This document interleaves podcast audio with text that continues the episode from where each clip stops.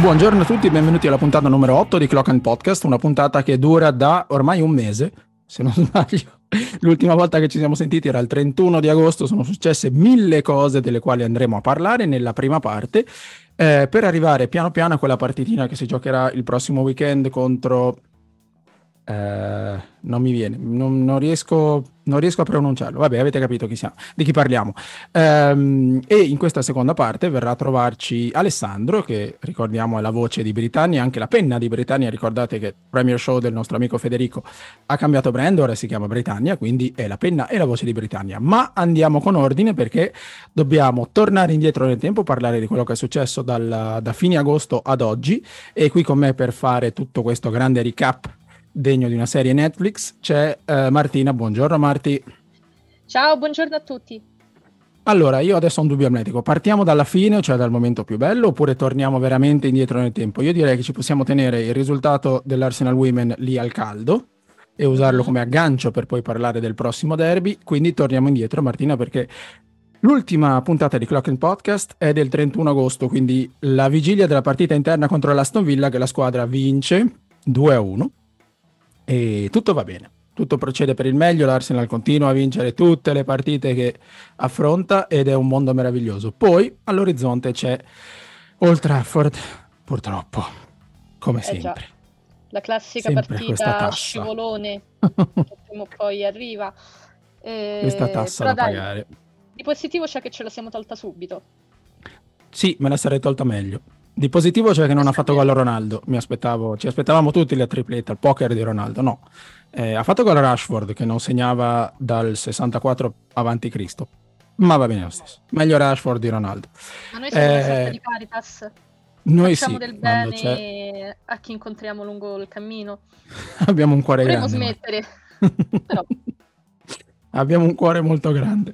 Eh, ovviamente sì, ovviamente con quella che è stata in realtà la prima, e vedremo anche finora, l'unica sconfitta in campionato, eh, insomma, come al solito apriti cielo sul, sui social, sembrava che fossimo pro, prossimi alla retrocessione, insomma il solito Arsenal, il vecchio Arsenal. Abbiamo perso, sì abbiamo perso, abbiamo perso a Old Trafford, avremmo potuto evitarlo perché non è, non è stato, è un, è un tre a uno che in realtà mh, è troppo lusinghiero nei confronti di, di uno United che sì ha fatto una buona partita, ma che non ha fatto la partita, la partita l'abbiamo fatta noi e abbiamo regalato i gol a loro. È una cosa che tifo Arsenal da venticinque anni, è una cosa che ripeto più o meno ogni, ogni weekend, dopo ogni sconfitta, quindi sì.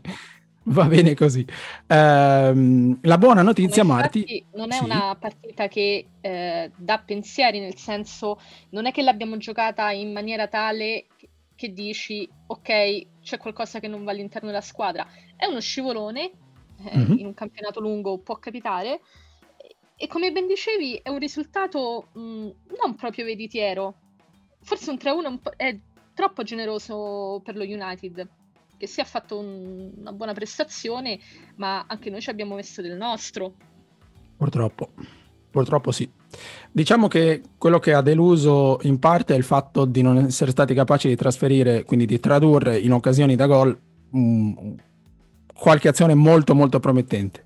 Esatto. e, e essersi fatti colpire in contropiede. Credo che alla fine eh, nel momento in cui Arteta ha mandato in campo tutto il proprio arsenale offensivo in una volta sola, abbiamo preso il gol, e quindi lì sostanzialmente lo United ha fatto solo ha dovuto solo aspettarci aspettare che, che mandassimo troppi uomini in avanti per, per scatenare Rashford e compagnia in contropiede. Quindi un canovaccio già visto, e un canovaccio da piccola contro grande, in sostanza. Adesso io credo sì. che Ten Hag fosse andato alla United per fare un tipo di gioco diverso.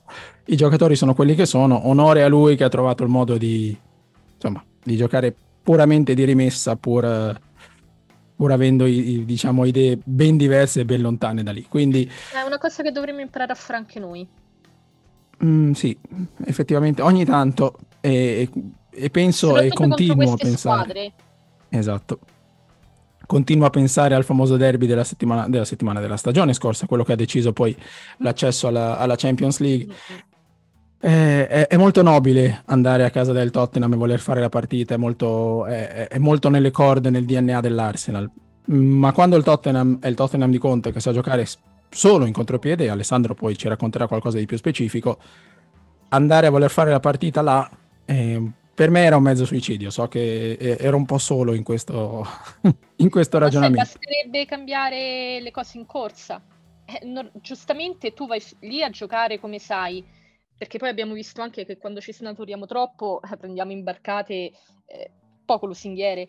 E, però dobbiamo essere bravi, intelligenti, a capire il momento della partita e a cambiare quei, quei piccoli dettagli che poi possono fare la differenza. Per il Manchester la differenza l'hanno, l'hanno fatta le ripartenze. Mm-hmm. Eh sì. Una volta eh, che hanno capito eh, che la difesa dell'Arsenal era abbastanza alta e si poteva colpire, quello hanno fatto. E qui Ten Hag ha cambiato quello che, il, eh, quello che è il suo gioco. Ah, sì, si è adattato bene. Adesso no, non voglio che tutto ciò suoni come una critica eccessiva a, a Mikel Arteta, perché non se la no, merita. No, assolutamente. No, e, no. Ed è chiaro che, tornando al derby della, della stagione scorsa, eh, insomma, abbiamo iniziato bene, abbiamo iniziato mettendoli sotto. E, è chiaro che, come si dice un po' troppo spesso, certe partite sono decise da, da un episodio, in quel caso il rigore concesso, concesso al Tottenham per fallo di Cedric su uh, fallo.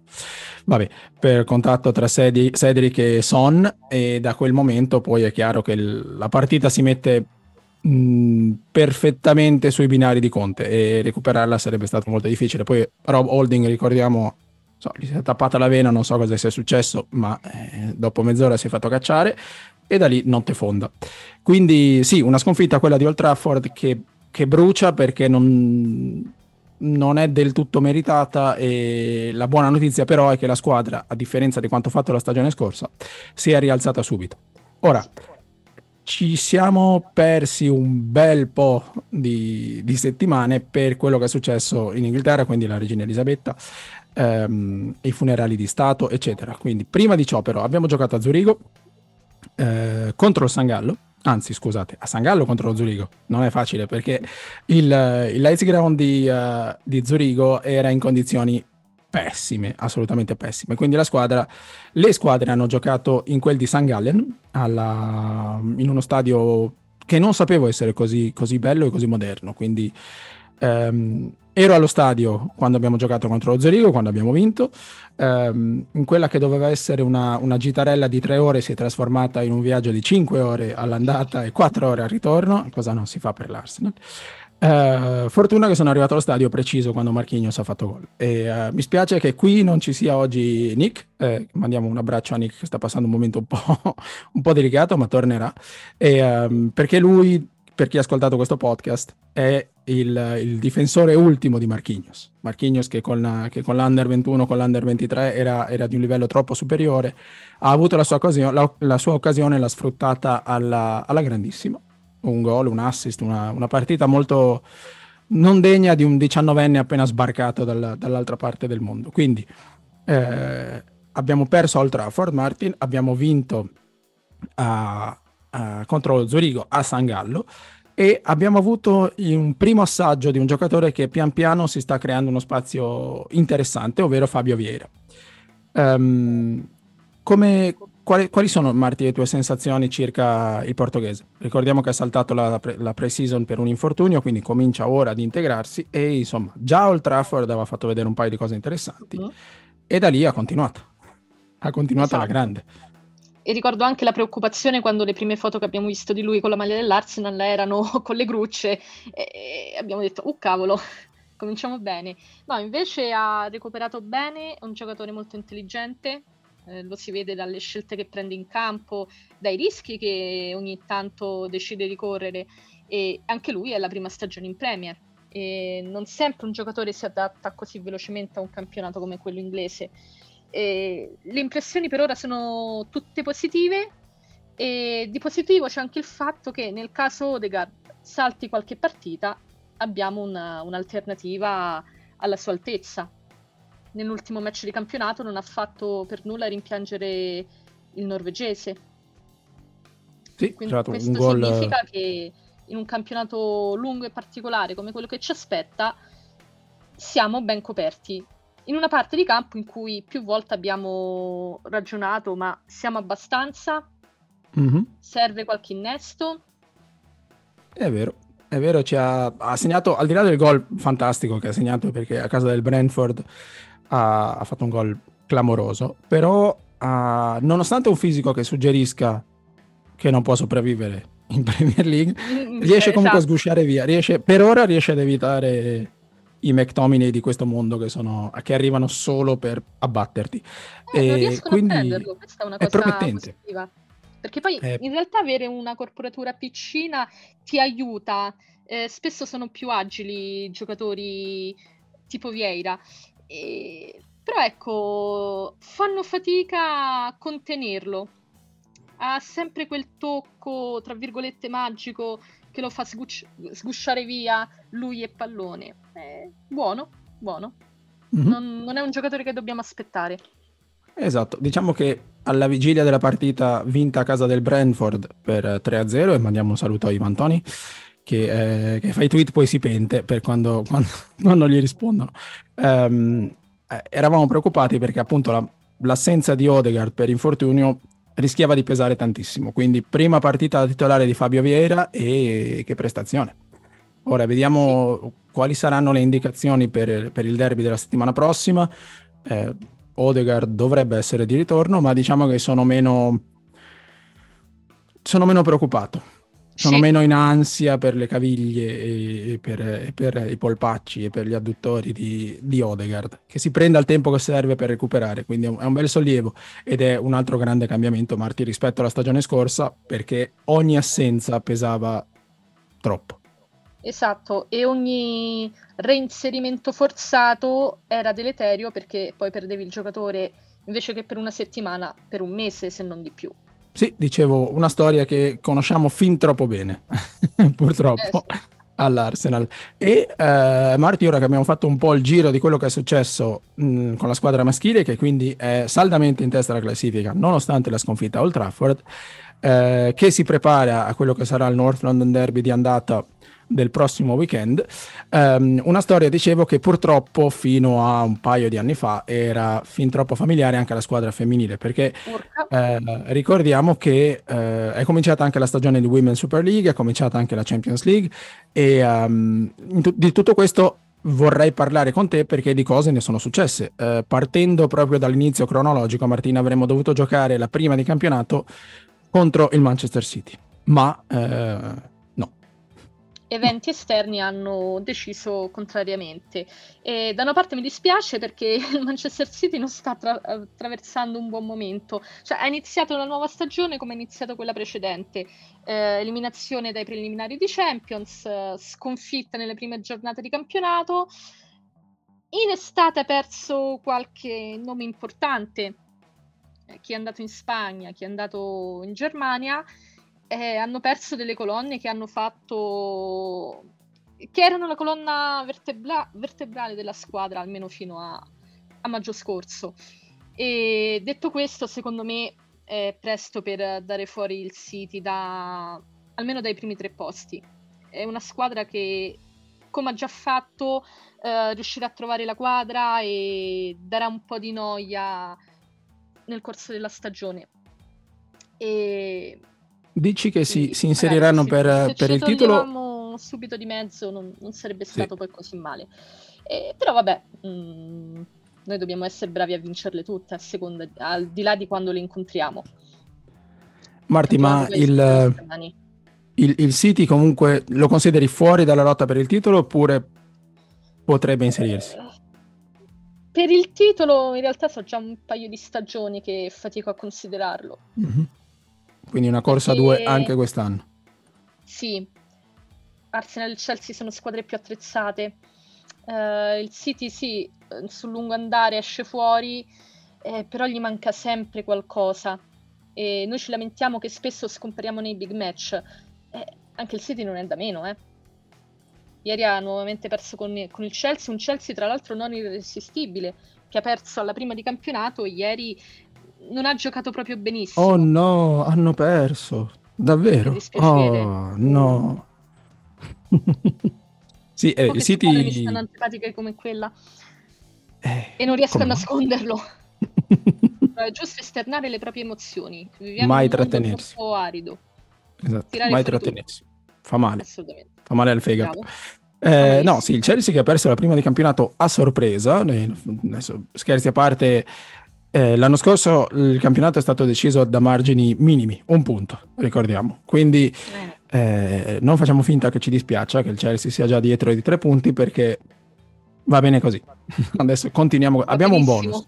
Abbiamo un joker da, da tenere lì al caldo in caso, in caso eh, le cose si mettano male. Lo dobbiamo mantenere bene, perché anche la scorsa stagione erano partiti con meno tre e poi noi abbiamo pensato bene di staccare la spina eh, nel momento meno opportuno e soprattutto l'abbiamo tenuta staccata troppo a lungo. Eh, anche l'inizio del, di campionato dell'Arsenal, al di là dei risultati, non è stato proprio esaltante, parlo a livello di prestazione ovviamente. Mm-hmm. Eh, un Arsenal che... Eh, togliamo un attimo il derby, sia contro il, um, il Brighton sia contro l'Ajax, eh, ha dato un po' l'impressione di essere una squadra che fatica a trovarsi, che, che fatica a portare avanti il proprio gioco, eh, che fatica a concludere. È un po' strano, mh, perché comunque la squadra è rimasta la stessa dello scorso anno, mm-hmm. sono pochi i nuovi arrivi e, e non sono neanche titolari. E, E questo è sembrato un po' strano. Poi vabbè, eh, incontri il Brighton alla prima, eh, te la cavi con quattro gol, perché comunque ti trovi davanti una squadra che sulla carta e sul campo è un pochino sotto, e, però poi con l'Ajax, che è una squadra più strutturata, eh, fisica eh, come il Brighton, ma più aggressiva del Brighton, eh, capita che poi in contropiede ti fanno due gol e tu la partita non la porti a casa. Marti, raccontaci un po', perché insomma, per chi ha letto, per chi ha letto le, tue, le tue review, quindi i tuoi game stat match dopo partita, la prestazione con l'Ajax ti ha lasciato proprio um, una profonda amarezza. Sì. Eh, e parlo della prestazione in sé. Il risultato ovviamente è lontano dall'essere ideale, perché pareggiare due a due in casa l'andata di, dei preliminari dei, dei playoff di Champions eh, ovviamente non è un risultato ideale, ma è proprio la prestazione che ti ha, mm-hmm. che ti ha profondamente delusa. Sì, c'è un aspetto... trovavo, ho visto una squadra completamente scollegata, cioè qualche singolo eh, provava l'iniziativa e... in realtà sono stati più i nuovi innesti, cioè i cambi in corsa, che hanno dato lo sprint, che chi è partito titolare. Ehm, scelte sbagliate, mh, per esempio, uh, quando si deve andare a concludere. Ci sono momenti in cui dici ok, adesso calcio e butto giù la porta, altri in cui dici ok, magari la posizione non è ideale, scarico su qualcuno posizionato meglio di me. E mm-hmm. c'è sempre un errore di valutazione. E questo mi fa strano. Eh, si cerca la compagna, ma la compagna non si fa trovare nel posto dove dovrebbe essere. Ci si incaponisce su un dribbling di troppo. Ora non, non sto a fare nomi, perché poi è brutto. eh, però eh, magari in un'area affollata con quattro difensori evita di andare a sbattere contro un muro. Mm-hmm. Continuiamo a non fare nomi. Io vorrei fare un nome però, Marti. Eh, in positivo. In positivo, perché eh, in queste prime uscite, e penso nello specifico la partita con l'Ajax, perché quella partita non l'ha giocata, ehm, mi pare che Caitlin Foord sia imprescindibile per questa squadra. Ehm, si è parlato tanto, e giustamente, di Beth Mead, della sua stagione della passata, del suo europeo, anche di questo inizio di stagione, perché insomma non è che sia proprio così male. Eh, ma l'australiana piano piano, forse quando sembrava ormai, non dico fuori dai giochi, ma sembrava un po' in disparte, anche perché il contratto era in scadenza ed è stato rinnovato relativamente tardi rispetto ad altre giocatrici, eh, si è ripresa la squadra, si è ripresa quella fascia sinistra che doveva essere in teoria quella più Più, più densa a livello numerico, perché ricordiamoci la Tobin Heath, che in teoria doveva essere intoccabile per la squadra, poi sappiamo come è andata a finire.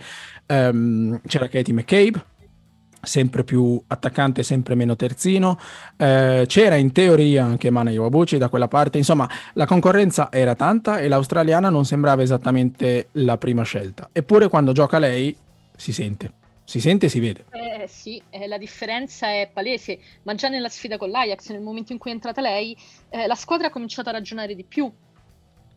E se Kim Little doveva dettare le linee di passaggio, lei si faceva trovare dove doveva essere, cosa che mh, anche Beth Mead non ha, non ha fatto in quell'occasione. Cioè, mm-hmm. ha fatto una buona partita contro il Brighton, eccellente contro il Tottenham, ma in Coppa un po', anche lei è un po' venuta a mancare, e invece Foord no. Ah, um... cosa, cosa, come, come eh... fa la differenza? Perché fa la differenza Caitlin Foord? Perché difficile. Ha un'intelligenza calcistica molto spiccata. Non sbaglia e... un movimento, uh, mm-hmm. c'è da fare il dribbling, lo fa quando va fatto, ha un'ottima visione della porta, perché poi eh, in qualsiasi zona del campo, anche fuori aria, eh, ha proprio un mirino. Cioè, la vede lo sanno bene quelle del Tottenham. Eh sì. L'anno scorso al derby l'ha deciso lei con, un, con due grandi gol tra l'altro. E poi è eh... molto veloce, cioè, mm-hmm. sulla corsa è quasi imprendibile. O la batti, però pure per abbatterla la devi raggiungere. Perché sì, è anche, è anche forte. Va raggiunta e fisicamente comunque non è, non è per niente gracilina, quindi prima no, di buttarla giù ti eh, ci vuole... In un'occasione quando c'è un pallone conteso è difficile strapparglielo, eh? Difficilissimo. Um, fammi aprire un mini mini parentesi, perché hai parlato di, della velocità di Caitlin Foord e mi dai un aggancio per parlare di una nostra giocatrice che in questo momento è in prestito all'Everton, ovvero uh, Jo Queiroz, che è arrivata dal Barcellona quest'estate, che uh, ieri nel Merseyside Derby tra Everton e Liverpool ha cambiato, ha spaccato la partita entrando dalla panchina, e soprattutto in occasione del terzo gol dell'Everton, quello che ha chiuso definitivamente i giochi, ha dimostrato una velocità, mh, come vogliamo dire, sovrannaturale. Non saprei come... La sua, la sua accelerazione mi ha ricordato quella di Walcott ad Anfield, tanti, uh. un'e- un'epoca fa, quando era ancora un ragazzino e noi giocavamo in Champions League. Eh, Marti, dovevamo proprio prestarla? Uh, visto come siamo un po' corti in certe zone di campo, forse potevamo...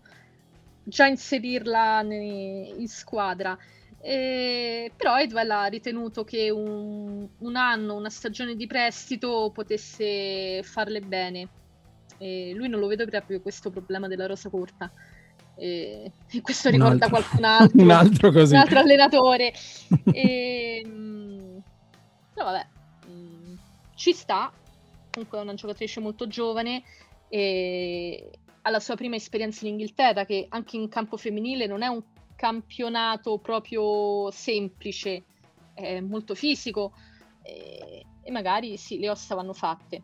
Io onestamente avrei preferito le facesse con noi. Anch'io.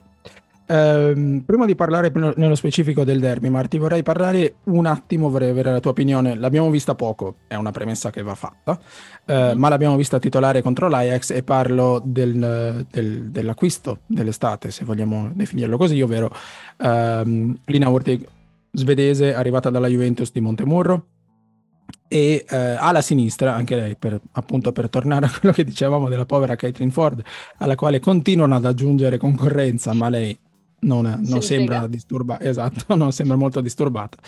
Eh, cosa, come ti è sembrata ne, nella sua, in quella che è stata la sua prima da titolare contro l'Ajax e negli scampoli di partita durante la quale l'abbiamo vista all'opera con la maglia dell'Arsenal? Allora, contro l'Ajax eh, probabilmente ha risentito anche un po' della prestazione generale della squadra. Eh, non mi ha fatto impazzire, anche lei la vedevo abbastanza... Mh, eh, fuori dal, dal contesto, e... però mi aveva fatto tutt'altra impressione nella gara d'esordio in campionato, quando è entrata a partita in corso, e... mh, mi piace il fatto che attacchi spesso l'aria, anche se non viene schierata come pun- classica punta, e... mh, e poi è, è appena arrivata, cioè io lei ancora riesco a giustificarla perché è un nuovo innesto, deve ancora entrare nei meccanismi della squadra, eh, però qualcosina di buono per ora l'ha fatto vedere. Ehm, è un acquisto che ho già detto alle, al tem- ai suoi tempi, mm-hmm. fatico a capire, non per le caratteristiche della giocatrice, non per la sua qualità, ma eh, perché forse, come dicevi, eh, va ad aggiungere concorrenza in una zona di campo dove siamo ampiamente coperti, e, e poi perché è arrivata spendendo diversi soldini. Sì, che ricordiamolo per chi ci ascolta, non è, non è prassi investire, no, pagare i cartellini. Ma rinnovato con la Juve, cioè se era una giocatrice già nel radar dell'Arsenal, aspettava fine stagione senza rinnovare e veniva a Londra. Invece lei aveva rinnovato e poi ha bussato l'Arsenal. Significa quindi che le idee erano diverse per il mercato. Forse l'obiettivo era un altro, chissà. Forse era un altro, forse ci siamo mossi un po' in ritardo, non lo so. Ehm... Però è andata così. Comunque non mi dispiace per il momento, ripeto, eh, è l'unica nuova, mm-hmm. escluso eh, il portiere americano, che vedrà il campo, non so, qua, non so quanto, però insomma, non avrà tante occasioni secondo me di, di mettersi in mostra. E con l'Ajax alla prima da titolare non, non ha brillato, ecco. Eh, chi invece ha brillato e... non so se possiamo considerarlo un nuovo acquisto, tecnicamente no, però l'abbiamo vista talmente poco da gennaio dell'anno scorso quando è stata, quando è arrivata all'Arsenal, che mi piacerebbe quasi considerarla come l'acquisto dell'estate. Mi riferisco a Rafael Sousa, eh, difensore mm-hmm. brasiliano, ehm, che sta facendo finalmente, mi viene, mi viene da dire, vedere tutto quello che sa fare, e parliamo sia di difesa che di costruzione e di finalizzazione, perché esatto, la, la vediamo ovunque lei. La vediamo dove ovunque le mm-hmm. compagne mancano, c'è lei, sì. E sia con l'Ajax che nel derby era praticamente in ogni zona di campo mm-hmm. e, ed e... è una gran sorpresa, insomma è forse la giocatrice che può trasformare questa squadra più di tante altre, perché con lei e Lea sì. Williamson dietro Uh, si difende con una precisione chirurgica e soprattutto si riparte, che sia palla, palla al piede o con un pallone lungo a scavalcare o sui calci piazzati, perché insomma abbiamo visto che Rafael è tra le più attive sui calci piazzati sia in difesa che in attacco, certo. E insomma abbiamo due armi dietro che pochi altri club al mondo, e non mi riferisco solo alla, al campionato inglese, mi riferisco proprio a livello europeo, pochissime altre squadre possono avere, quindi la consideriamo un nuovo acquisto? Eh, considerando Possiamo? Che la scorsa stagione ha giocato poco per via di infortuni vari, beh sì, eh, la, la sua avventura con l'Arsenal inizia praticamente ora, perché poi lei è venuta a mancare in un periodo di campionato che sarebbe stata non utile, ma di più. Sì, quanti rimpianti. Quanti rimpianti nel, nel pensare quel che sarebbe potuto essere. Eh beh sì, con una squadra... Uh, al completo, con il cervello acceso per tutto il campionato, sì. Mm. Comunque volevo aggiungere una cosa a quello che dicevi, eh, difendiamo anche molto alti con Williamson e Rafael, perché la difesa esatto. non è davanti la porta, è praticamente a centrocampo. Cosa che ovviamente per, per, per caratteristiche non possiamo fare quando in campo ci sono eh, Lotte Wubben-Moy o Jen Beattie, perché sì. insomma il passo è diverso. Quindi... Sì, ma sono d- due giocatrici completamente diverse. Sì, una, una, una, una bella evoluzione di una squadra che ha cambiato faccia l'inverno scorso, spostando Midema dal ruolo di attaccante a quello di numero dieci, inserendo Stina Blackstenius. Sarebbe da parlare. So che... Eh, parliamone, Marti, perché so che Stina Blackstenius non ti convince. Dice, mettiamola così. Se, io l'ho vista, a, a me piace tanto. E... anche a me piace, però da lei mi aspettavo un inizio più roboante. Mm. Cioè, la vedo ancora col freno a mano tirato. Mi dà la sensazione che ancora non abbia espresso tutto il suo potenziale. Mm, ok, cosa, e non cosa so deve cosa fare di più? Eh, cosa può fare di più? Bella domanda. Eh... Cosa deve fare per conquistarti? Cosa vorresti vedere? Eh, lo so che è difficile dirlo, perché poi lei non, non è che giochi male, eh? Fa tutte mm-hmm. le cose giuste, eh, fatica ancora a trovare la porta, adesso ha iniziato a segnare con uh, più continuità, tant'è che Ma mi pa- sono sorpresa quando nella, uh, nel derby, quando è uscita la formazione, non l'ho vista titolare. Quella è stata una, una gran sorpresa, sì. Diciamo, Stina...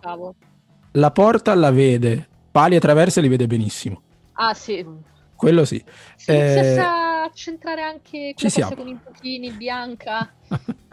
Ci no, arriverà, vero, ci arriverà. Prende anche tanti pali e traverse. Ecco, forse quello che le manca è un po' di fortuna di, forse di girerà forse girerà c'è un discorso da aprire su, su Midema e mm-hmm. il ruolo di dieci, l'ho detto più volte, mi piace abbastanza perché comunque anche lei è una giocatrice molto intelligente, eh, però forse continu- comincia a incaponirsi un po' troppo nel, nel voler creare l'occasione perfetta o mm. nel, nel, nell'ultimo passaggio, come cos'è che non eh, ti... A volte manca l'ultimo passaggio. Ah, eppure, una specialità, una specialità della casa. Esatto. Ehm, io penso che nel corso della stagione avremo bisogno, oltre che nella sua visione di gioco, nel suo smistare, eh, nel suo creare azioni, anche dei gol. Sì, che per carità quello... sta facendo, eh, però forse ci sarà mh, bisogno che giochi più come punta che come numero dieci. Vedre- vedremo se, se Aidval troverà modo di di, uh, di, spost- di farle fare il numero il nove e mezzo alla Roberto Baggio dell'epoca per i giovani. Quindi no, ecco, a me ha dato tutto fastidio, fastidio, insomma, un parolone. Eh, però nel derby eh, spesso e volentieri cercava di sfondare la difesa e eh, quando sarebbe bastato un passaggio per mandare qualcun altro in porta. Ora per mm. carità ne abbiamo fatti quattro, se ne facevamo di più era meglio però. Sì. Eh. Lo so che sono esigente. Sempre meglio. Però... No, no, no, è giusto. Ehm Marti, eh, chiudiamo la parentesi Arsenal Women parlando di quel che sarà e poi arriviamo a parlare del derby, quello maschile della settimana prossima, eh, perché l'Arsenal Women gioca mercoledì, mm-hmm.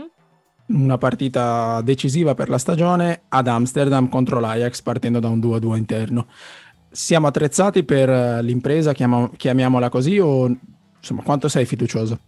Ma attrezzati sì, la rosa, ah, l'abbiamo detto fino adesso, è una rosa importante con tanta qualità, tasso tecnico molto alto, eh, non, ci diment- non l'abbiamo ancora citate, ma Little e Velti anche stanno facendo un'ottima stagione mm-hmm. e sono imprescindibili per il gioco dell'Arsenal. E tutto sta come approcciamo la partita.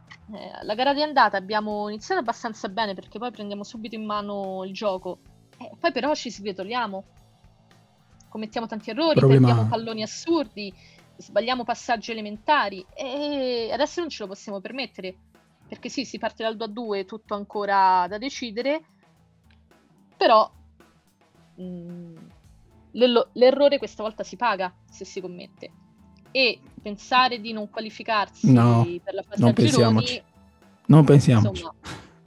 ne, abbiamo, ne abbiamo una di squadra in Champions League, teniamola perché altrimenti esatto. perdiamo anche esatto. quella e notte fuori. A tenerla. No, sono abbastanza fiduciosa perché secondo me eh, la, lo spauracchio della scorsa settimana si è fatto sentire e ripeto, come avevo già scritto, in campo la migliore formazione possibile. Wienreuter è un'altra giocatrice che in questo momento non puoi togliere dal campo nonostante Noel Maritz, effettivamente nonostante Noel Maritz, esatto, perché comunque è molto attenta in difesa, è cresciuta tanto da questo punto di vista, mm-hmm. ma si fa vedere anche molto in attacco. E ha, avuto un, ha fatto un europeo straordinario, quindi vedremo... Europeo, esatto. Si è, vedremo si un po'. In eh, incrociamo le dita, facciamo, facciamo gli scongiuri, speriamo di, di vedere un buon Arsenal. Sì, sì, sì, esatto. Ma noi siamo speriamo. fiduciosi, ma poi ci devono mettere del loro, insomma. vedremo noi, un po', vedremo un po'. Quello che possiamo fare è un po'. Questo però vedremo, dai, anche un uno a zero come viene viene a casa. Esatto, basta portarla in questo, in questo caso basta portarla a casa e, uh, usiamo diciamo usiamo quest'ultima frase Marti perché se c'è una cosa che mi piacerebbe fare è portarla a casa anche, la, anche il prossimo weekend. Eh, ne approfitto per dare il benvenuto ad Alessandro che è arrivato a raggiungerci per parlare di North London Derby da sponda maschile, diciamo. Eh, ciao Ale. Ciao, ciao a tutti. È bello di nuovo essere qui sempre per questi appuntamenti con clima disteso. Distesissimo, distesissimo. Soprattutto Poi, questa settimana. Soprattutto questa settimana. Soprattutto pensando a quello che è successo l'ultima volta che ci siamo sentiti, Ale, perché... Eh... no, è andata, ho rimosso, ho fatto come Men in Black, mi hanno, mi hanno sparato sto flash rosso, non è su, rosso tra l'altro, e uh, non mi ricordo come è andata a finire. Eh, no, ne abbiamo parlato. Quello di gennaio o quello di maggio? Quello che hanno rimandato sessantasette volte. No, quello di maggio ovviamente. Ne abbiamo parlato in apertura di puntata con Martina, la, la follia di quel, di quel pomeriggio e di come eh, fosse nobile da parte dell'Arsenal andare a provare a imporre il proprio gioco a casa del Tottenham, però sapendo, conoscendo a memoria ormai il gioco di Conte, voleva dire esporsi a quei contropiedi letali che ci sono costati partita, Champions League e, la, e, la, e la, il cervello di Rob Holding che si è fatto espellere dopo mezz'ora. Eh, andiamo con ordine, però. Anche una lancia a favore mm? del povero Holding. Cioè, l'idea di provare a contrastarli sul loro stesso gioco non era proprio sbagliata. Mm-hmm. No, poi, no, minimo. Eh, ovviamente eh, loro sono son più bravi in quello. Eh, a noi ci manca esperienza, non sappiamo essere... Eh, maliziosi e, e l'arbitro questo eh, al primo fallo di Holding eh, ti punisce. Comunque di base l'idea eh. secondo me non era sbagliata. No, però poi forse Holding non era l'interprete più adatto. Esatto, eh, è un po' quello il problema questo. Eh, però anche è vero cioè. che loro sono più abituati di noi a fare quel tipo di gioco. Sì, ecco, diciamo che c'è una differenza di passo abissale tra Son e Holding, quindi eh. tre calcioni dopo un quarto d'ora finisce male. Sì, eh. si, si vedeva. Magari con un altro giocatore sarebbe stato diverso. Adesso non, però... non, voglio, non voglio suonare violento. Stanno però... Gli altri giocatori li avete perché adesso... Adesso sì. Va un, endor- un endorsement per Saliba l'ho sempre fatto e lo faccio anche qui perché è proprio un no, sì, giocatore stiamo... cresciuto tanto. Stiamo vedendo un, un signor difensore. Eh, Saliba, final... abbiamo aspettato tre anni. Eh, possiamo dire che ha avuto ragione il club, non, non abbiamo la, non abbiamo la controprova. Eh, è entrato in squadra e sembra un giocatore adeguato a certi palcoscenici. Forse lo era anche prima, forse no, non lo sapremo mai. Eh, però sì, insomma, sarà l'Arsenal è meglio equipaggiato, diciamo, oggi rispetto a quanto non lo fosse eh, nella partita della stagione scorsa a casa del Tottenham. Eh, però vorrei cominciare con te, Ale, vorrei sapere un po', vorrei farti una, un paio di domande un po' scomode. Perché eh, ci sono, ci sono i risultati del Tottenham e ci sono le prestazioni del Tottenham.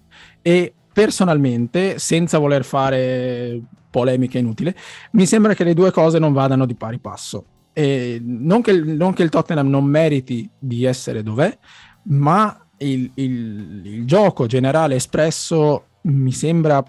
Mm, insomma un po' scadente, mm, così la butto lì diretto. Dimmi, raccontaci un po', visto da, dal punto di vista, dal tuo punto di vista, com'è, com'è questo Tottenham.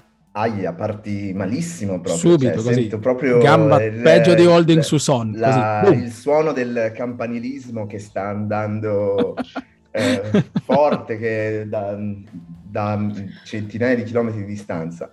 Sì. No, allora, eh, non mi trovo così d'accordo con te, nel senso che eh, quando hai un allenatore come Antonio Conte sai a che cosa stai andando incontro.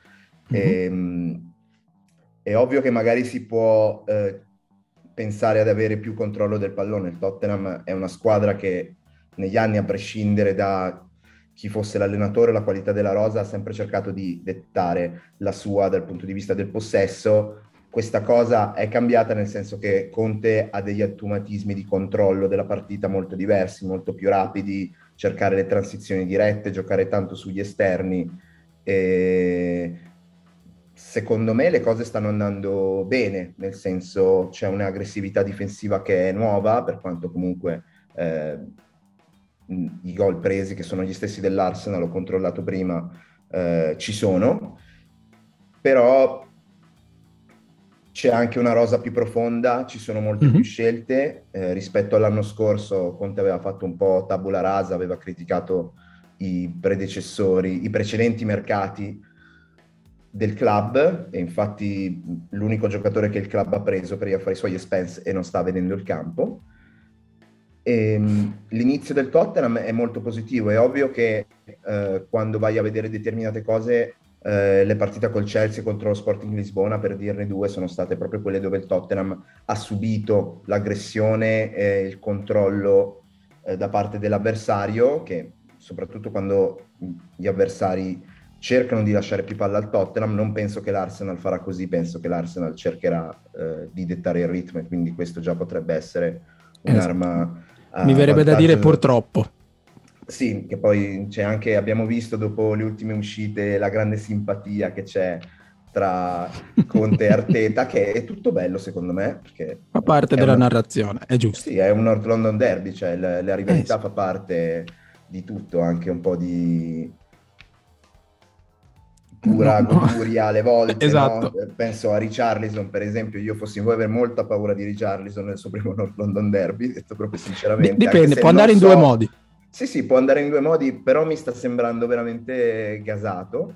Eh, eh, sì. Magari finisce come Holding, però la, eh, la, un po' fumantino Richard, Richarlison, come va va, dipende, può andare molto bene per, per voi, effettivamente è un giocatore, a me non piace tanto, ma capisco che sia un giocatore che gasi parecchio, perché ah. ha, ha, ha la qualità tecnica e ha l'agonismo che, che piacciono ai tifosi, quindi è chiaro sì, che piace. Ha anche uno storytelling dietro, la sua storia è molto interessante, sì. Cioè, si percepisce che è un giocatore che è arrivato in questo momento, mm-hmm. no? in un grande club, proprio quando ha fatto i suoi primi gol ha proprio sentito eh, le settantamila persone che urlano per una cosa che hai fatto e si è emozionato, quindi è una delle storie più positive del nuovo sì. Tottenham di Antonio Conte.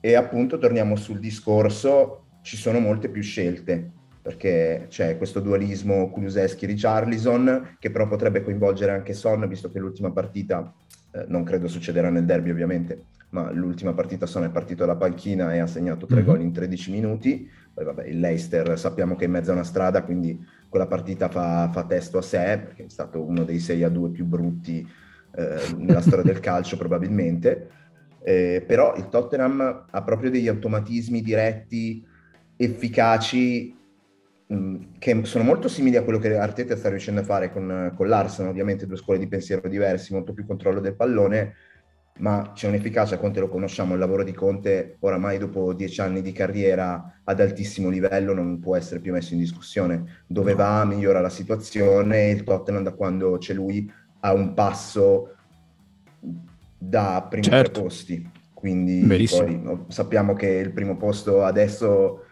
ce lo stiamo giocando, ma sappiamo bene che qualcuno scapperà perché c'è un androide che si sta prendendo il campionato, e, e quindi sarà sicuramente uno dei derby più interessanti, più importanti, più sentiti proprio dal punto di vista del risultato, perché le due squadre sono partite talmente bene eh, mm-hmm. e credo che era dal duemilasedici che non ci si giocava un derby dove una delle due poteva andare in testa alla classifica.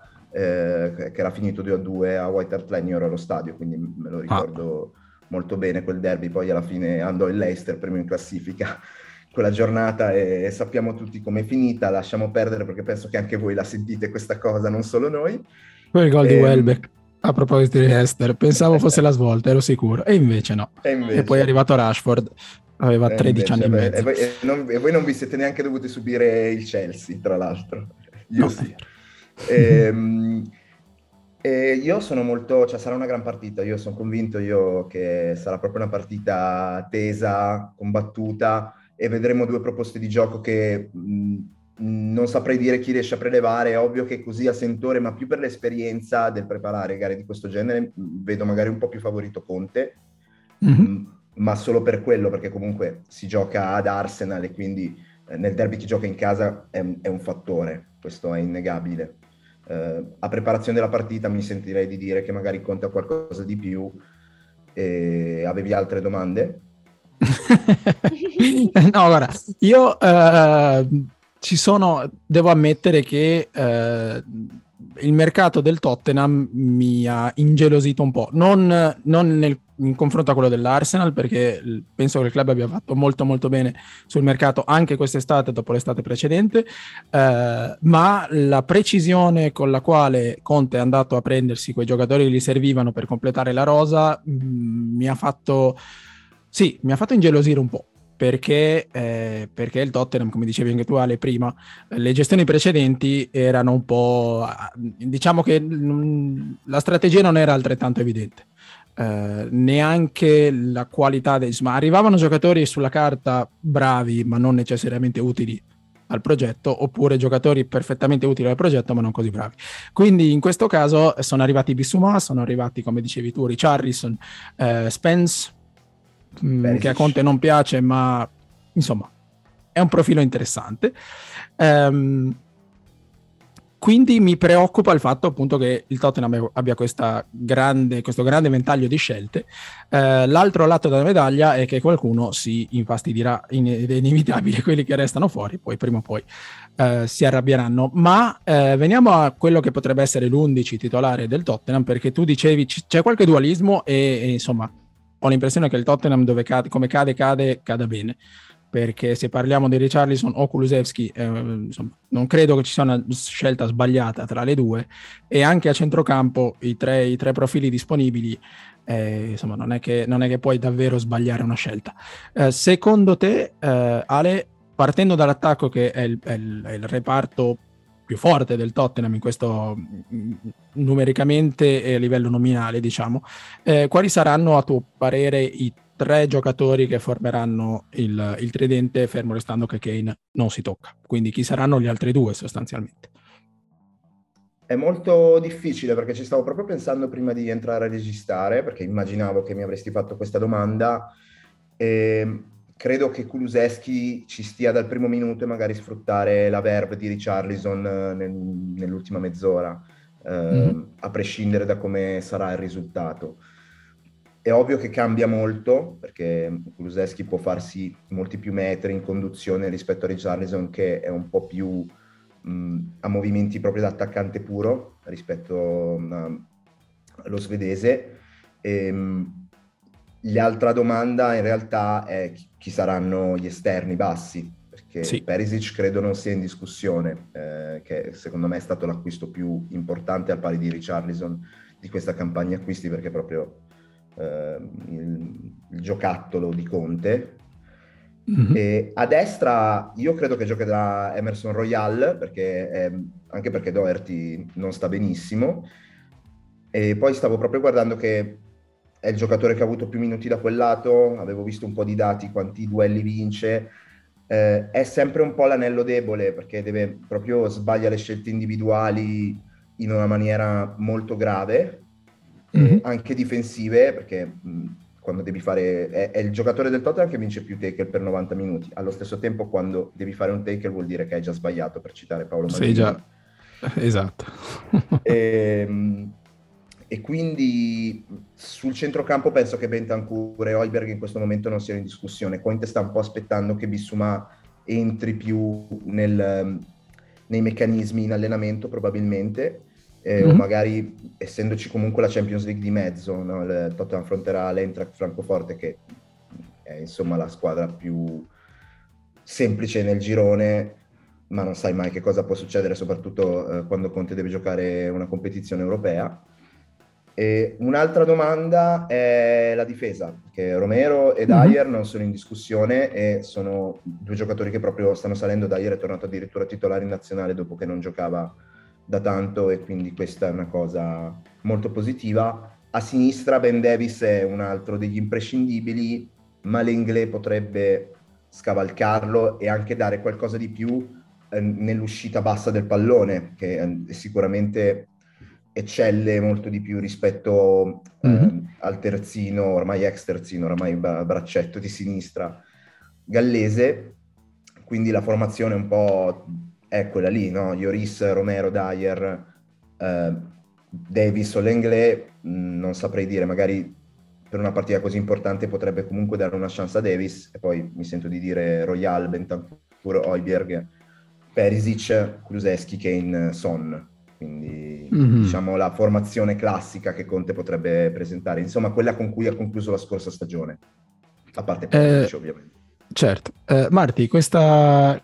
Questa formazione appena snocciolata da Ale, che, che sensazione ti trasmette? Chiedo a te, per, per non influenzarti ti chiedo direttamente, che poi, poi ti dico la mia, però vorrei sapere cosa, detta così proprio come uno speaker allo stadio, che, che sensazione trasmette. Che al pari con la nostra questo derby lo vince chi resta, chi resta con più uomini in campo. cioè, la parte meno male proprio eh, bella fisica, eh, con tanti scontri per reparto interessanti, sangue che, che sgorga in ogni dove. No, ci aggiungiamo Katie McCabe a sinistra noi, così poi così bilanciamo. Ah, sì, sì, sì, sì. Dall'altra parte possiamo mettere Neville, anche lei è abbastanza comantina. No, eh, eh, sì, sì. No, vabbè, interessante. Un, un duello che ti preoccupa particolarmente? Che mi preoccupa? Mm-hmm. Uh, sai, viste le ultime uscite, Kane, Gabriel... Uh, lo vedo un po' un duello un po' a favore loro. eh, Gabriel sì, ultimamente così così aspetta sì, so- eh, lo vedo sì. un po' in difficoltà, uh, e con un giocatore come Kane uh,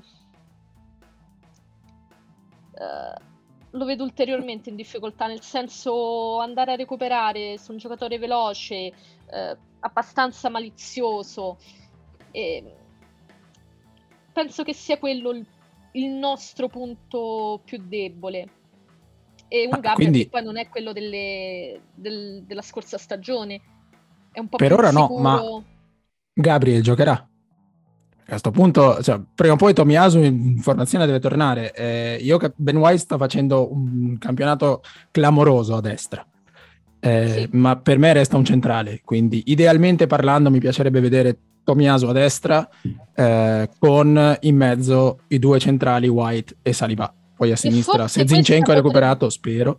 spero, eh, siamo messi bene. Spero anch'io, e forse questa potrebbe essere la part- partita giusta per rimettere Tomiyasu a destra. Speri- non lo so, poi ci sono anche... Il discorso ovviamente vale anche per Son, che è andato a giocare due amichevoli bellissime a Seoul, quindi Tomiyasu anche lui si è fatto due, due partite in Giappone, ah, sì, partite utilissime alla causa ovviamente, quindi bisogna vedere entrambi in che condizioni rientrano. Però sì, secondo me il futuro è quello, perché Gabriel, e mi fa strano, l'anno scorso, l'anno scorso, sei mesi fa, parlavamo di Gabriel come pot- potenziale capitano della squadra, oggi è... mi verrebbe da dire quasi l'anello debole della difesa, perché quando ma è sotto pressione vale Gabriel il pallone. Cioè io sì. non mi aspetto che questo sia il Gabriel per tutta la stagione. È un momento di calo, come spesso può succedere, però rischiare in una partita così, sì, forse potrebbe essere il momento per tornare con White centrale. Saliba lo considero intoccabile. Sì, ormai Saliba... È... E a destra Tomiyasu, e... Quando devi andare a fare un lavoro come quello che avrebbe dovuto fare Holding a maggio, forse ecco come profilo è più adatto Tomiyasu. Forse non facciamolo, magari. Forse non facciamo, un minimo. Io sono dell'idea che in qualche modo lo, lo devi bloccare. Sì, cioè. No, capisco andarlo a prendere nella sua metà campo, e meno rischi, però quando si gira poi si è girato. E o lo abbatti eh, lo o ci girare. Vuole il motorino. Aspetta che Ale ha una sì, postilla. Tenete conto che adesso c'è anche Perisic da quella parte, eh, no infatti è un po' più ah, infatti, anche una... per Tomiyasu, che sicuramente è, spero giochi White ovviamente, appunto perché non è un terzino, ma non credo succederà, e, appunto c'è un, un pericolo dalla destra molto più impor- eh, sulla sinistra scusate molto più importante mm-hmm. rispetto alla scorsa stagione, e qui entra, entra in ballo anche Bukayo Saka, perché B eh, di solito non, non è uno che non difende, ma non ha troppo bisogno di difendere.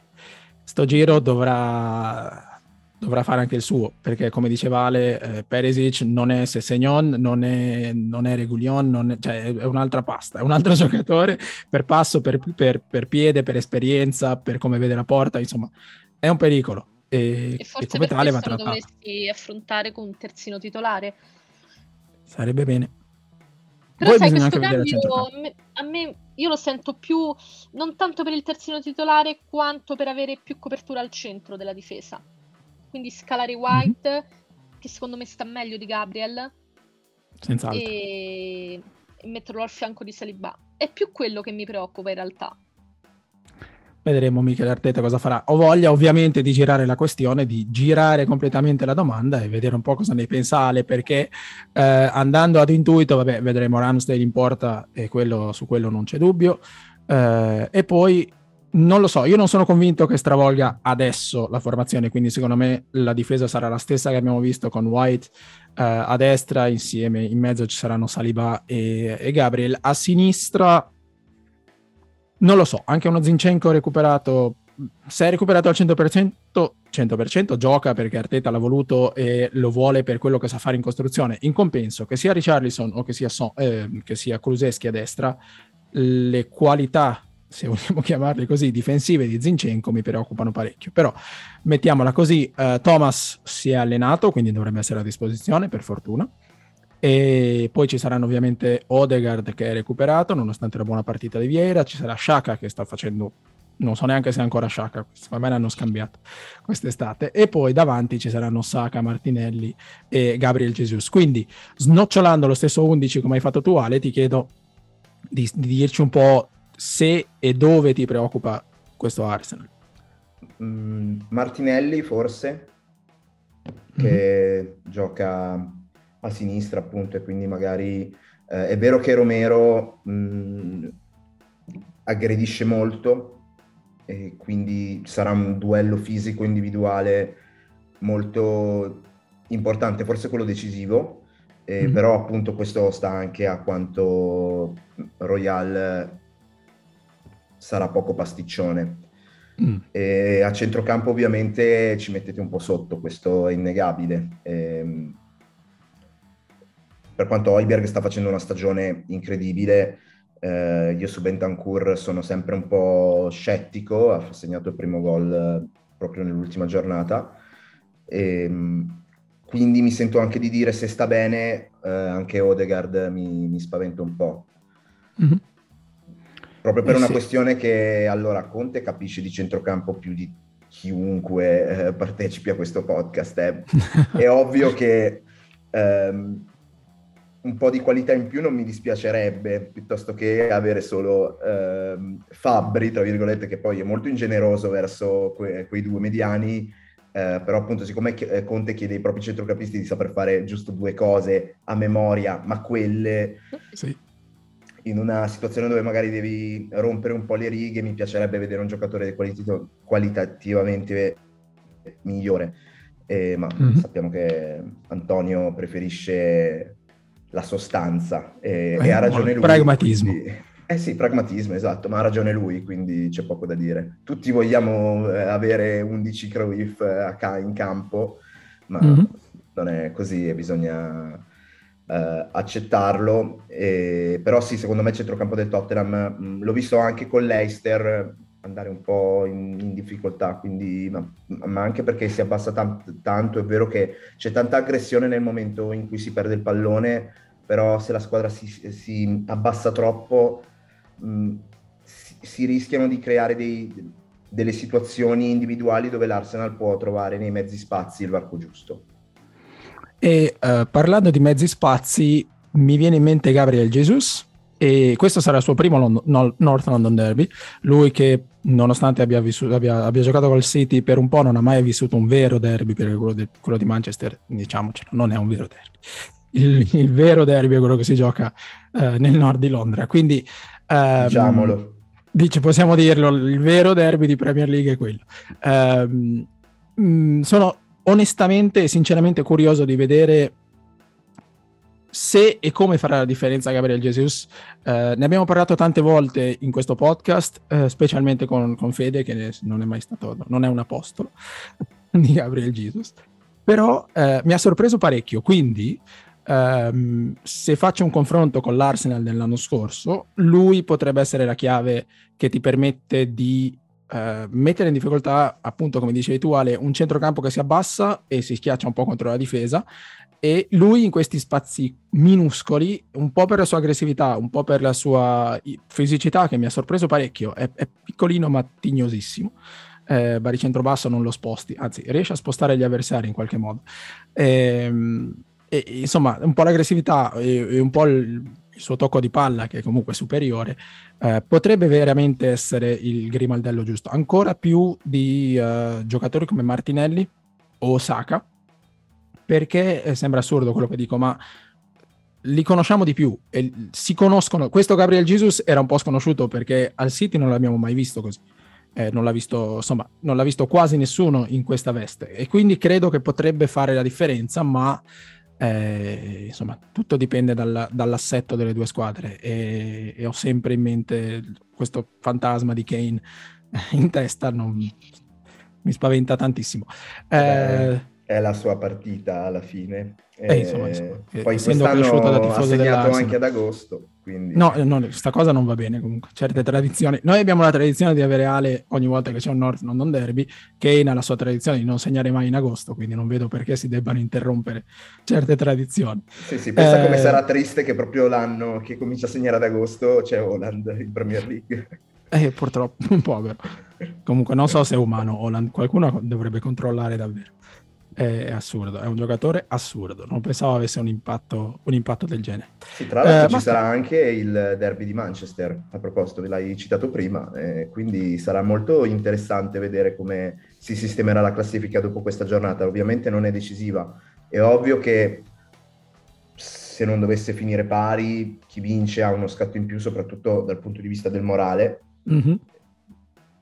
E poi bisogna vedere, perché comunque il Manchester United è in crescita, per quanto ovviamente credo che non ci sia discussione su quale tra le due squadre sia più forte, però se riesce a preparare bene la partita Ten Hag per incastrare Guardiola, la classifica potrebbe essere molto eh, curiosa da sì, domenica eh, in poi. Esatto, e mi viene da riprendere così un po' per chiudere il discorso Che, che ha iniziato proprio all'inizio del tuo intervento, Ale, eh, una classifica che oggi vede l'Arsenal in testa, il Tottenham poco dietro, una classifica che è destinata, o pensiamo tutti sia destinata, a cambiare inevitabilmente e profondamente da qui alla fine, da una parte perché il City sembra troppo forte per chiunque altro, eh, dall'altra perché il Liverpool, insomma, prima o poi i propri auto- automatismi li ritroverà, e anche i centrocampisti li ritroverà perché non ne ha.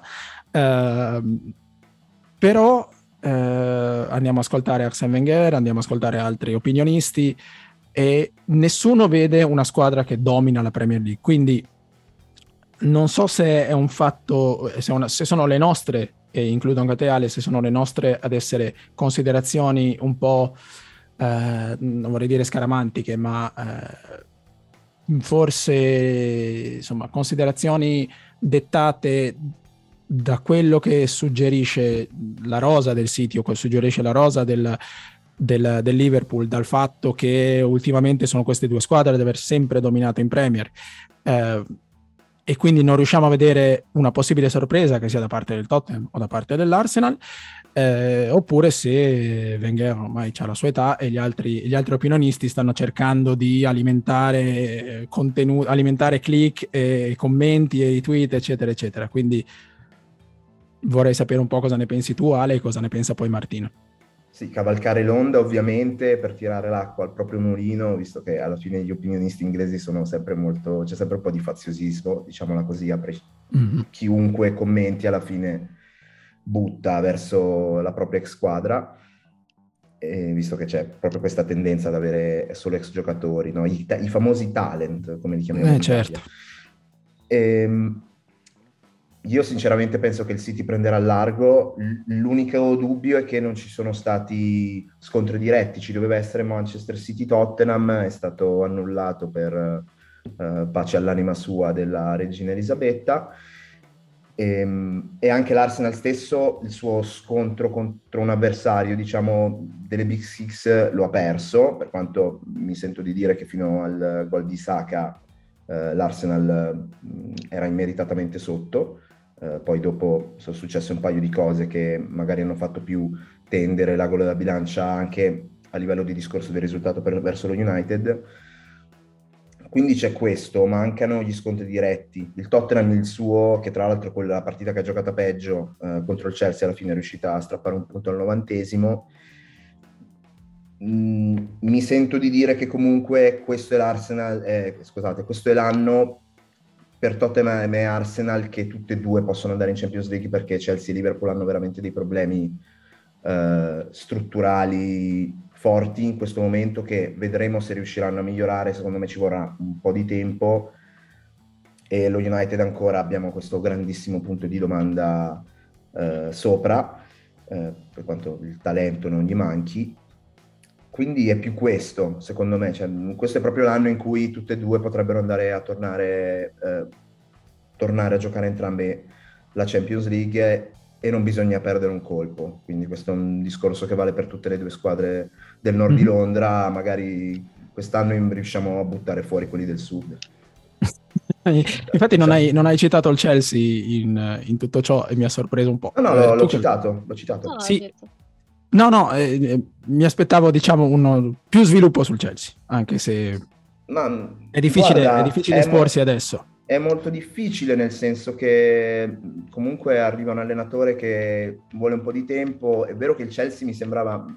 Eh, pensavo che se Potter dovesse fare il salto, il Chelsea è la squadra più pronta come rosa per lui, dove dovesse lavorare mm-hmm. un po' di meno per struttura, per idee del pressing, e alla fine è finito proprio lì, ma le cose non si risolvono così, e c'è un, ci sono dei giocatori che mi sembrano un po' arrugginiti, ehm, per quanto anche Sterling ha avuto un impatto positivo, ma devono proprio migliorare le scelte individuali, e finché non fai quello, che è un discorso molto simile al Liverpool. Il Liverpool sta sbagliando dei controlli palla che non mm. eravamo abituati a vedere, non c'è la fluidità solida, solita, e siamo lì. Però secondo me eh, questo è l'anno dove Arteta e Conte riusciranno a portare tutto il nord di Londra Uh, a prendersi Londra, mettiamola così. Sì, dai, be- è una bella immagine, mi piace questa immagine. È vero che siamo rivali, ma parliamo anche de- di, quelli, di quelli che stanno sulle scatole a entrambi, va là, che... Esatto,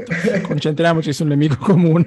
Esatto, esatto. Che... Non vedremo, vedremo. Questa è una domanda interessante. Voi chi, chi sopportate di meno, il Chelsea o il West Ham? Chelsea. Chelsea. Chelsea. Mm, io sono combattuto. Io sono molto combattuto. Eh, mm. Ma perché il West Ham sembra che vuole giocare solo quelle due partite all'anno, forse per quello. Sì, loro hanno un dente particolarmente avvelenato. No, il Chelsea non tanto storicamente, ma perché, perché l'arrivo di Abramovich ha, ha, ha stravolto tutto in maniera eccessiva, arrogante, sprezzante. Quindi ah, tu dici Abramovich, famosi... non Mourinho? Mm, sono arrivati, si sono trovati più o meno insieme. Sì, sì, questo è vero, ma lì metterei più no, Terry ricordo... che... no, metterei beh, più certo. Terry e Mourinho che Abramovich e Mourinho assieme. Però vabbè. No, comunque, ricordo i famosi sì, sì, questo sicuramente, no. Anzi, il, il commento di, era un po' la squadra di... simpatia, e poi all'improvviso è diventata la squadra di non dico cosa. uh, ok, quindi qua c'è non del so. faziosismo, eh, non c'è... Qua c'è tanto tanto faziosismo, ma va bene così. Ce lo possiamo permettere, per una volta che siamo d'accordo.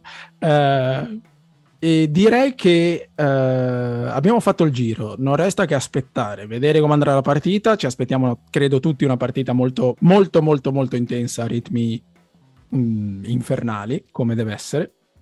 Eh, Martina, hai ragione, sono d'accordo con te, eh, ci sono tanti giocatori che sono sempre, sempre al limite, da una parte e dall'altra.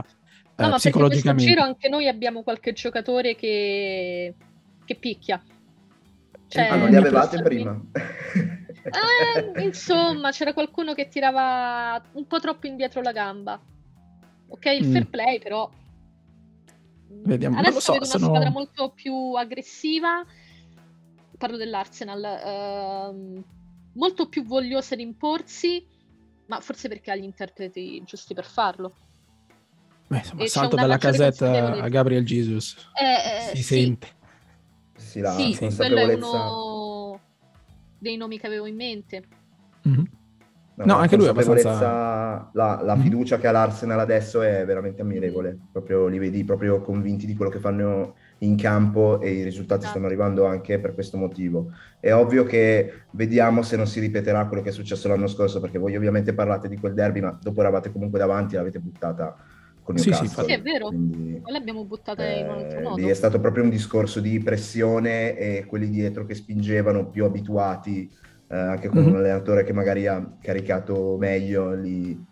Eh, vediamo, vedremo se, io penso che la stagione dell'Arsenal andrà molto bene, vedremo se quando salirà un po' più la pressione dell'oddio possiamo farcela, cosa succederà, eh, bisogna fare quel salto di livello. Sì, conto su, appunto sugli arrivi di Zinchenko, Jesus, sul fatto non che, che Sciacca sia... il Tottenham sia da meno, eh? Cioè, il Tottenham è una situazione all-in de, o quest'anno mai più, eh, quindi proprio ieri hanno detto che Kane pare che lo voglia il Bayern Monaco, quindi, eh, quindi non credo che succederà, però è in scadenza, dico solo questo, eh, sì, quindi giusto, per, per dire magari il campionato no, ma una coppetta magari Conte riuscirà a, a... queste sono speranze proprio che sappiamo benissimo che non succederà, cioè, li, l'importante è annullare il centottesimo Games Day.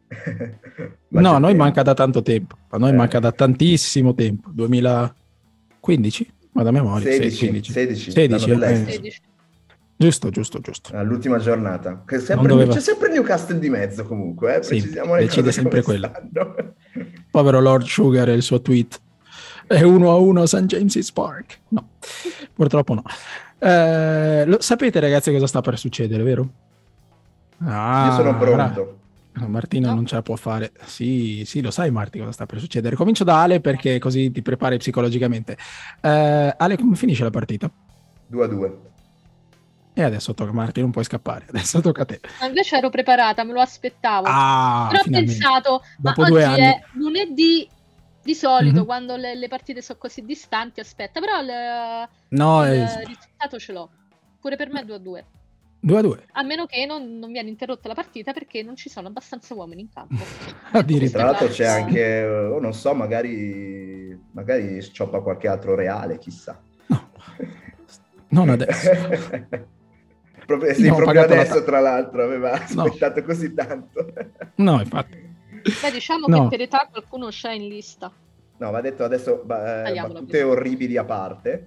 Ehm, sì. C'è anche la pausa delle nazioni di mezzo, che magari oggi è lunedì e vediamo le cose in un modo, ma sappiamo no, benissimo infatti... come vanno queste cose per entrambe le, le compagini. Quindi. No, no, bisogna valutare le condizioni. Con il mondiale alle porte, cioè tanto per perdere tempo. Sì. Mi Però... auguro che Southgate, visto che è fuori, lasci un po' di gente... a riposo, va là. Eh, perché c'è ancora un'altra gara, vero? Sì, la più inutile di tutte. Eh, sì. Quindi, vabbè. Uh, no, secondo me peserà il fattore campo, Ale. Hai ragione, perché nel North London Derby vincere a casa degli altri è sempre particolarmente difficile, per un modo, per, per, per un motivo o per un altro non, non è così, non succede, succede raramente. Quindi credo che peserà il fattore campo, credo che sarà una partita eh, molto intensa, quindi secondo me finisce due a uno per noi. Quindi vedremo un po'. Eh, ragazzi miei, speriamo, sarebbe tanta roba. Eh, però anche ci sta assolutamente. Anche uno a zero con autogol di Kane va bene lo stesso. Benissimo, eh, addirittura. Lo stesso. Beh, quello sarebbe l'apoteosi. No, scherzo, dai. Eh, diciamo che, insomma, vediamo. Sono fiducioso, ma non so perché, come al solito. Eh, non, ho mai, non imparo mai niente. Eh, ok. Ragazzi, siamo ai saluti.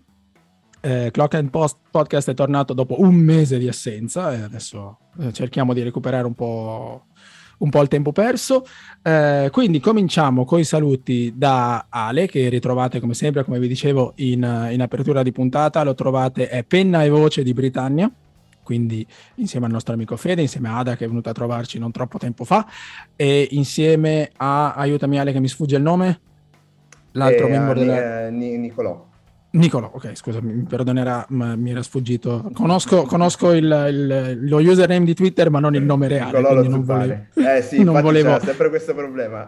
Non volevo usare uno, uno username tecnologico, quindi eh, non perdetevi Britannia, un podcast molto interessante, nonostante non si parli solo di Arsenal.